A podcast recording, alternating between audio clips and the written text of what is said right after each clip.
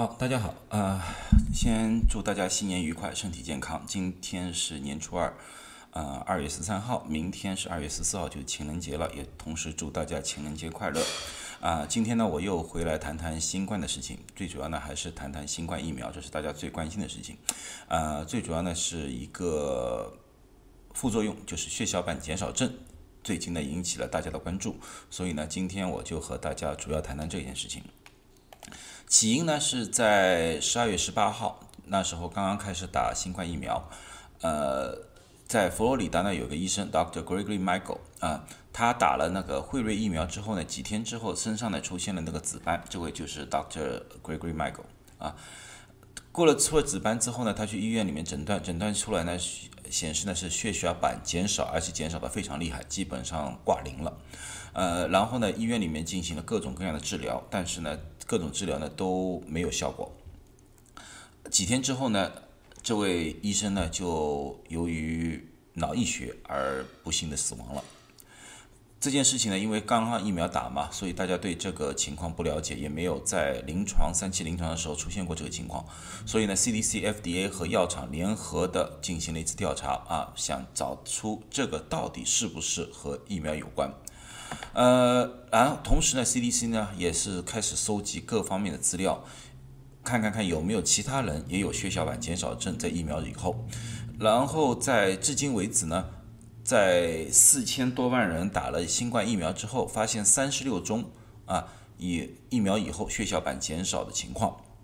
那么现在的问题就是这些血小板减少到底是不是和疫苗有关？这个是一个最大的一个问题，而并不是说。啊，我们看到了血小板减少，就是疫苗以后就一定和疫苗有关，这个需要详细的分析。好，那么我先大致和大家谈一谈，什么是血小板？血小板英文叫 platelet，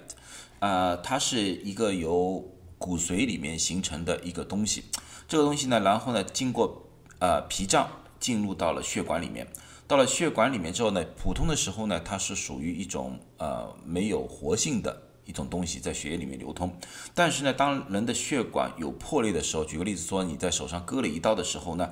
呃，血管壁里面呢就会产生一种因子叫 VWF，这个 VWF 产生之后呢，它就会刺激这个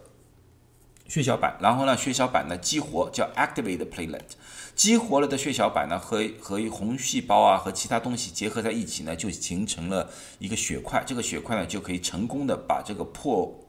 坏的血管呢，给堵上，这就是我们经常常见的。如果我们手上划了一刀的话，刚开始的时候出血啊，液体的血，然后呢，过了血呢是越来越浓稠，到最后呢就把这个伤口给堵住了。这个就是 platelet 这里面的一个作用来的。普通人的呃 platelet 呢是十五万以上啊，如果是小于十五万。啊，那么呢，我们就叫做血小板减少症，呃，英文当中呢叫 thrombocytopenia，啊，thrombocytopenia。你们要知道这个英文单词，医学里面的英文单词一般都是很长，也非常难记，因为好多时候是和拉丁文来的，呃，所以学医并不是这么简单的啊。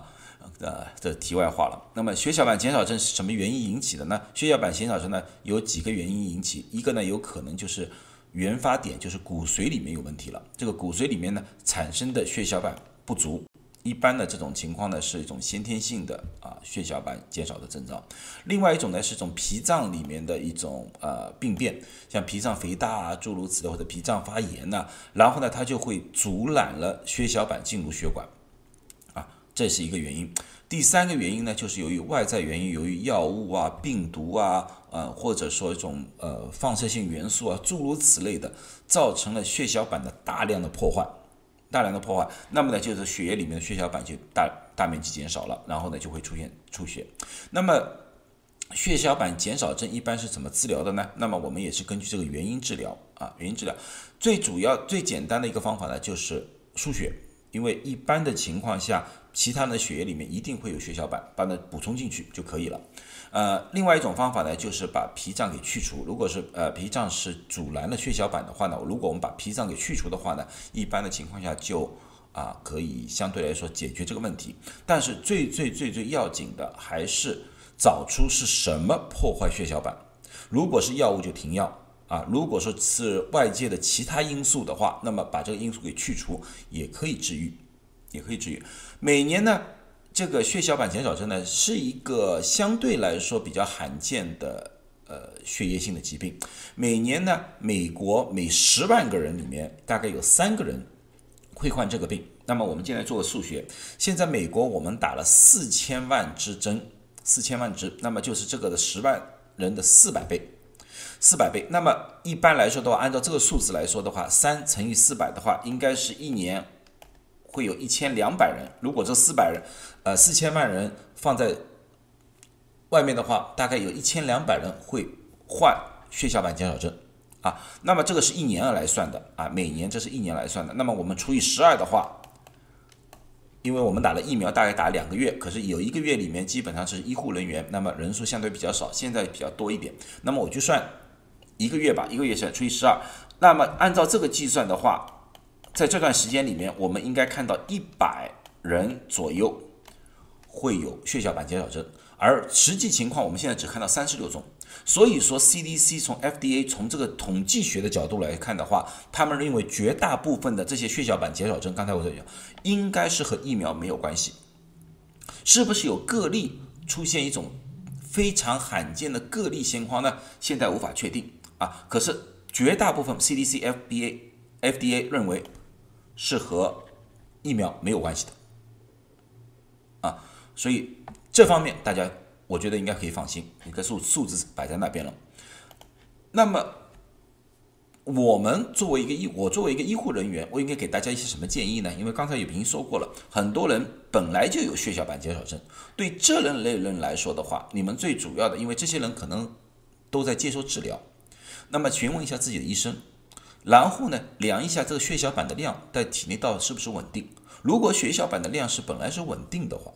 啊，那么你的医生应该会要求你就是打疫苗吧，没有多大问题。如果不稳定的话，那么医生也会进行一些某些处理啊。呃，这个是对一些已经有血小板减少症的人。那么有些人因为一些心脏病啊或者其他原因，在服用血小板减少的药物，举个例说像阿司匹林啊、Playvax 啊这些药物啊，如果你们吃这四个药物当中任何一种的话，那么怎么办呢？啊，千万不要自己盲目的停药，因为你们吃这些药是为了治疗其他的疾病。如果把这些药停掉的话，可能会造成一些啊你基础疾病的问题，而且你也不知道应该停多久，因为你停了这个药，并不是今天停药，明天血小板就会上升的，需要好需要几天的时间，血小板才会上升。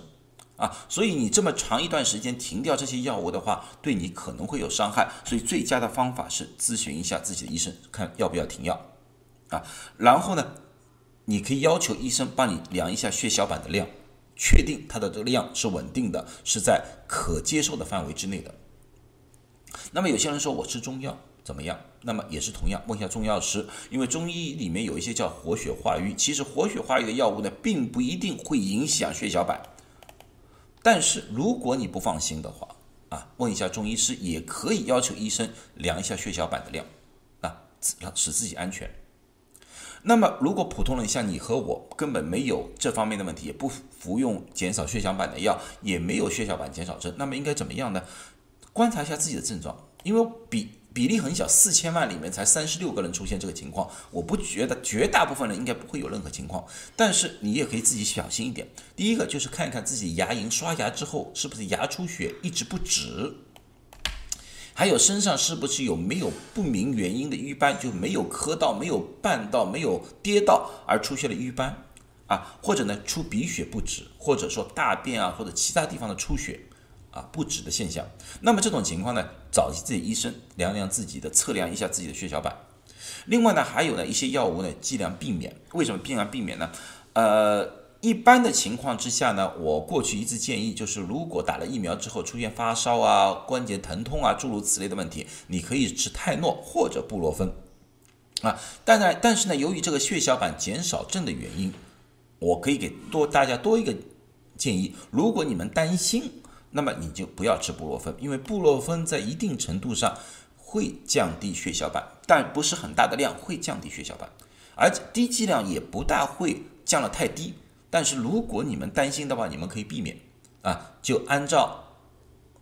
药厂的指示吃泰诺就可以了，因为泰诺也可以完全可以控制住发烧和那个呃关节的酸疼。好，那么今天我就把这件事情给说清说好了。如果大家还有疑问的话，欢迎在下面提问。好，祝大家都健康，祝大家呃周末愉快，谢谢。